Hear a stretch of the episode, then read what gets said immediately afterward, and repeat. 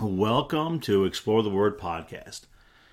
I hope the summer is going good for you. I certainly have enjoyed it. Um, and today's episode, we're going to take a little different route today. Uh, we're going to put aside for the survey we've been doing. We stopped in Psalms. Last week we did Psalms. And something that's mentioned numerous times in the Psalms is Jerusalem, the city of the great king, Jerusalem. History tells us many about many amazing cities, many, many. And I want to kind of go back in history to look at Jerusalem. It's going to take us a couple episodes because there's a lot to say about Jerusalem. We're going to go back to where we see it in Scripture for the first time and then move forward and then past the present and into the future. Just to kind of see what we know about Jerusalem. It's, it's it's interesting. I really enjoy putting it together. So I think it'll be a blessing. So we can think of many ancient cities Athens, uh, Babylon with its gardens, uh, Rome. I mean, that was the seat of power for centuries. I mean, amazing city. There's no city, though, that can boast the histories, the history and the struggles like the ancient city Jerusalem, though. Jerusalem is mentioned a lot in Scripture. From what I found out, more than 800 times. And is the only city on earth God chose. Psalm 48 2. Beautiful for situation. The joy of the whole earth is Mount Zion on the sides of the north, the city of the great king. After Abraham rescued his nephew Lot from the four kings who attacked Sodom and Gomorrah, Admon Zeboim, Zoar, uh, he was visited by another king, Genesis 14:18, and Melchizedek, king of Salem, brought forth bread and wine, and he was the priest of the Most High God. Salem is the ancient name for Jerusalem. As the psalmist Asaph wrote, in Salem also in his tabernacle and his dwelling place in Zion. That's Psalm 76, verse 2. The word Salem is related to the Hebrew word shalom and often translated as peace or peaceful.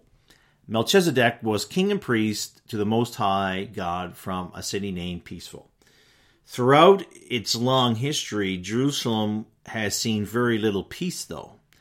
According to secular historians, it has seen at least 118 conflicts, has been razed to the ground, burnt down type of thing at least twice, has been besieged 23 times, and has at least had five separate periods of violent terrorist attacks or seasons of attacks in the past century.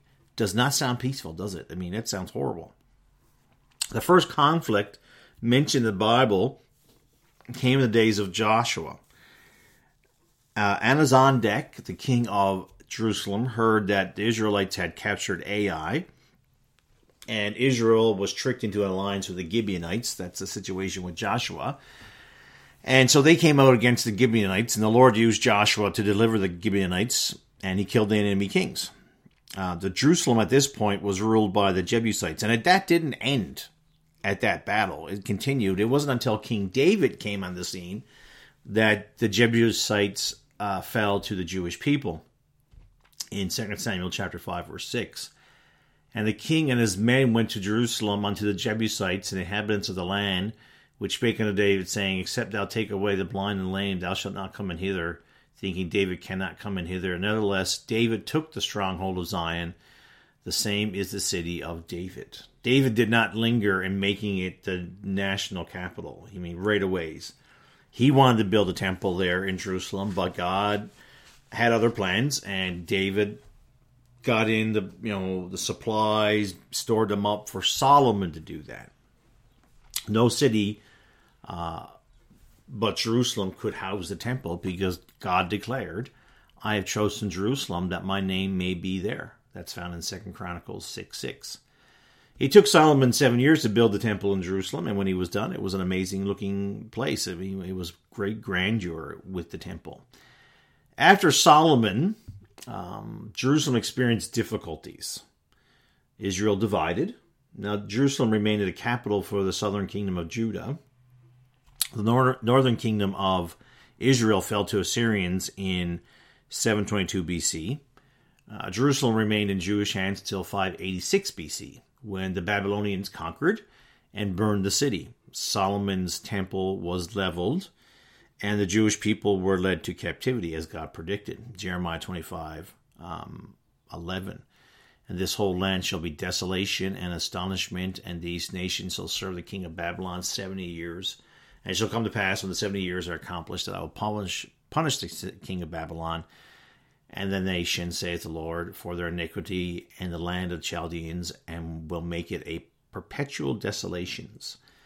The Medes and the Persians overtook Babylon, as predicted. I mean, the name Medes and Persians are not mentioned in Jeremiah 25, but they punished the Babylonians. And King Cyrus became king, and he allowed the Jewish people to return home back to Jerusalem. And it's pretty unheard of that a conquering nation would allow a captive people from a different empire to return home. I mean, it was all God's hand. Um, God foretold Cyrus doing this, saying to Jerusalem, Thou shalt be built, and to the temple your foundation shall be laid. Isaiah 44 28. So God knew, obviously, God knows everything. Over time, the city of Jerusalem and the temple was rebuilt, or re- were rebuilt, I should say. Um, Jerusalem was the holy city to the Jewish people. Um, so after the Medes and Persians came along the, the Greek Empire, Alexander the Great. Alexander the Great died, and the Greek Empire fell apart in a sense. No, there was not one ruler. It fell into four major parties, and one of the leaders of um, the parts of the former Greek Empire was Antiochus.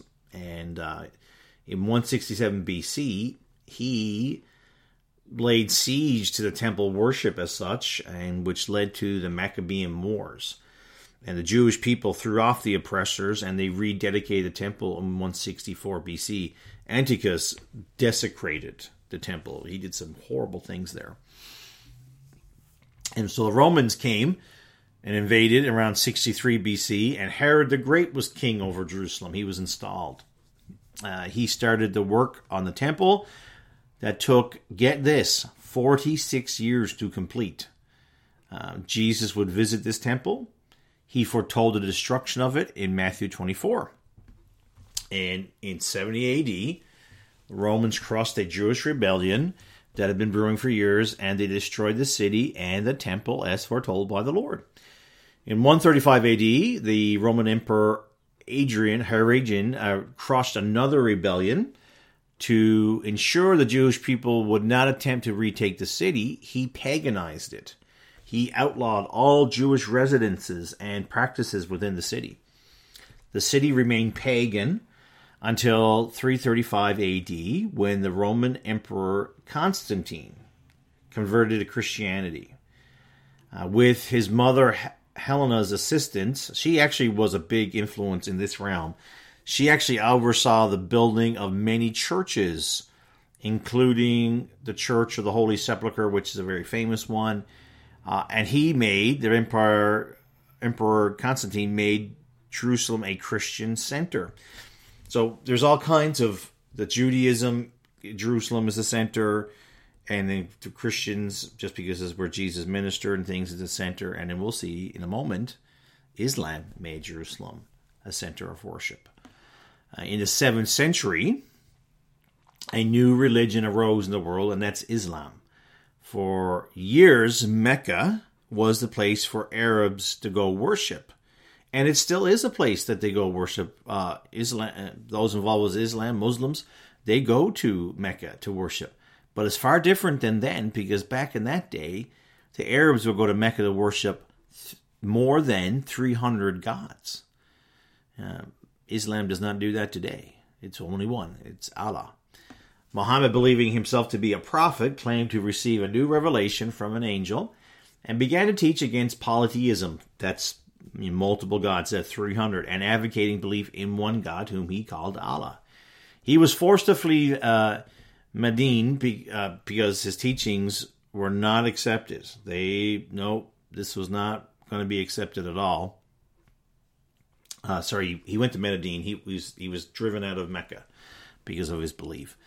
So, according to as Islamic expert Daniel Pipes, Muhammad provided uh, to the Jews in Medina a Yom Kippur like fast, synagogue like place of prayer, and permission to eat kosher foods and so on. He did this to try to attract Jews to you know his new religion, what he was founding and things, but it didn't succeed. There was no uh, pull. None, none went over to him.